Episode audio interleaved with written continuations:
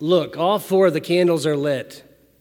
It's not every single year that we get to do all four weeks of Advent. Sometimes we're cut short, depending on how it all falls. So it's a great year for us to be able to have all four. I want to think about, you know, as we've been contemplating the, the struggles that the prophet Isaiah has had, because the people, God's people, were brought out of slavery and placed in a promised land, and then because of their sinfulness, they divided. And what did that sinfulness look like? It looks like normal sinfulness, the same sinfulness that you and I struggle with, do battle with, engage on a regular basis. Desire for power, desire to be noticed, control, to dominate another, to grow wealthy. The usual list of sins. And of course, those sins take on different flavors, if you will, depending on what you're dealing with. Sometimes it might be just a single person trying to overdo their neighbor. Sometimes it's a nation trying to overdo their nation takes on different flavors according to the situation. And so we've watched the chosen people struggle with their own selfishness, their own ego, their own desire to, to be independent, even of God. And so that beautiful group of people, those 12 tribes, divided and were conquered uh, by foreign invaders. Because they were so focused on self, they didn't realize that the enemy was in their midst. And how easy it is for us to allow the same thing to happen, both interiorly and culturally, which is certainly what Isaiah is pointing to. This isn't just about the 12 tribes, because after all, the 12 tribes are made up of individuals. And the individuals make choices of which the tribes are a part of. So, too, for you and I in our current culture. We all have a say in our government. Some say nothing, and some say an awful lot. Some are very involved, and some aren't. But even apart from the government, the kingdom, at the end of the day, it's just ourselves myself, my own voice, in the face of God, which is where we come in today with two people, both of the line of David. Ahaz, king of Judah.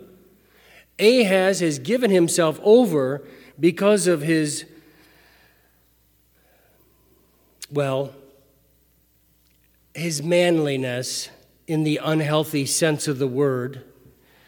He has given himself over to so many concubines and then their false gods that he no longer is really living out his Davidic line.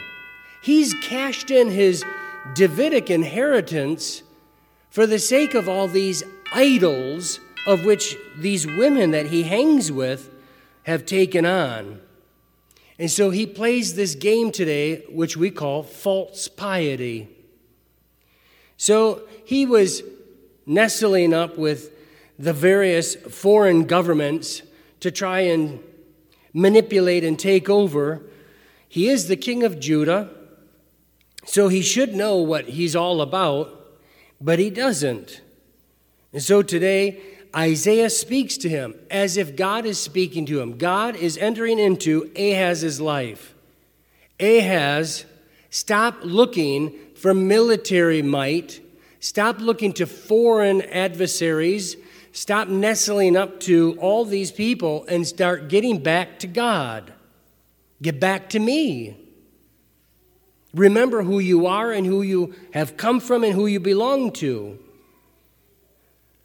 But we see this false piety even in our own day. Oh, shucks, I'm not worthy. Right? Have you ever heard that? Do you think you could do something for the church that, well, you know, I'm not worthy?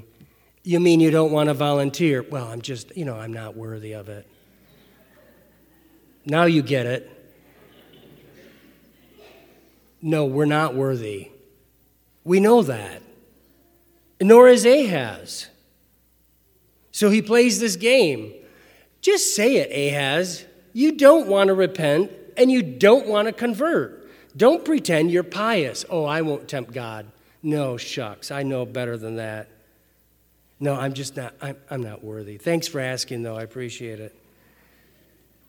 Now let's look at the second person of the line of David, Joseph, also faced with a difficult situation like Ahaz.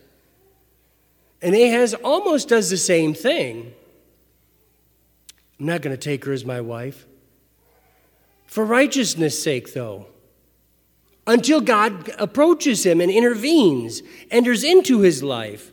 This isn't just some generic, let's read about God and let's all, you know, uh, join some club and, and, and call ourselves something. God has entered into a personal relationship with both Ahaz and Joseph. And Joseph's answer is a little different than Ahaz.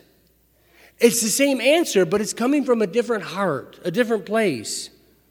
Because Joseph is faithful to his religion. I can't marry her.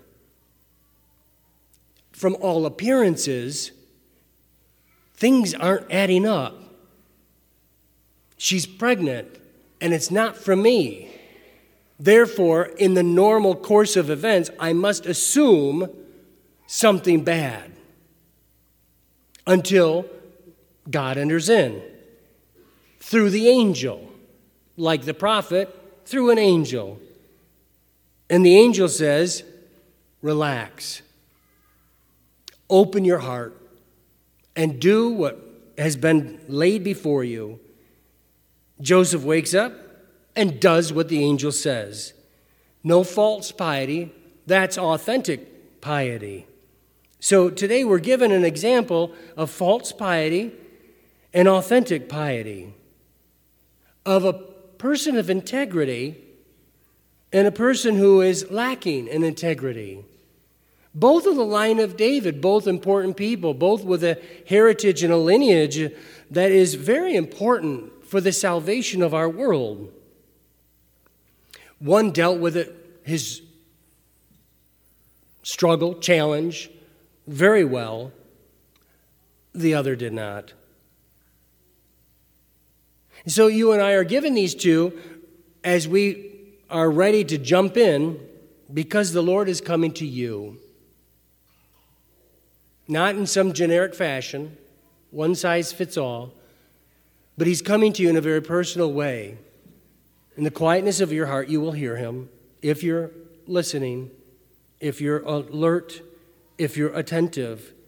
And what is He calling us to? He's calling us back to Him. Again, are we living out the values, the virtues, the grace that He's called us to live out? All of us, by virtue of our baptism, are priests, prophets, and kings. We're called to speak God's word to a world that doesn't want to hear it.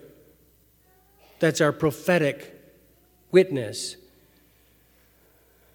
We're called to be priests. We're called to offer sacrifice. Part of our life is sacrificial.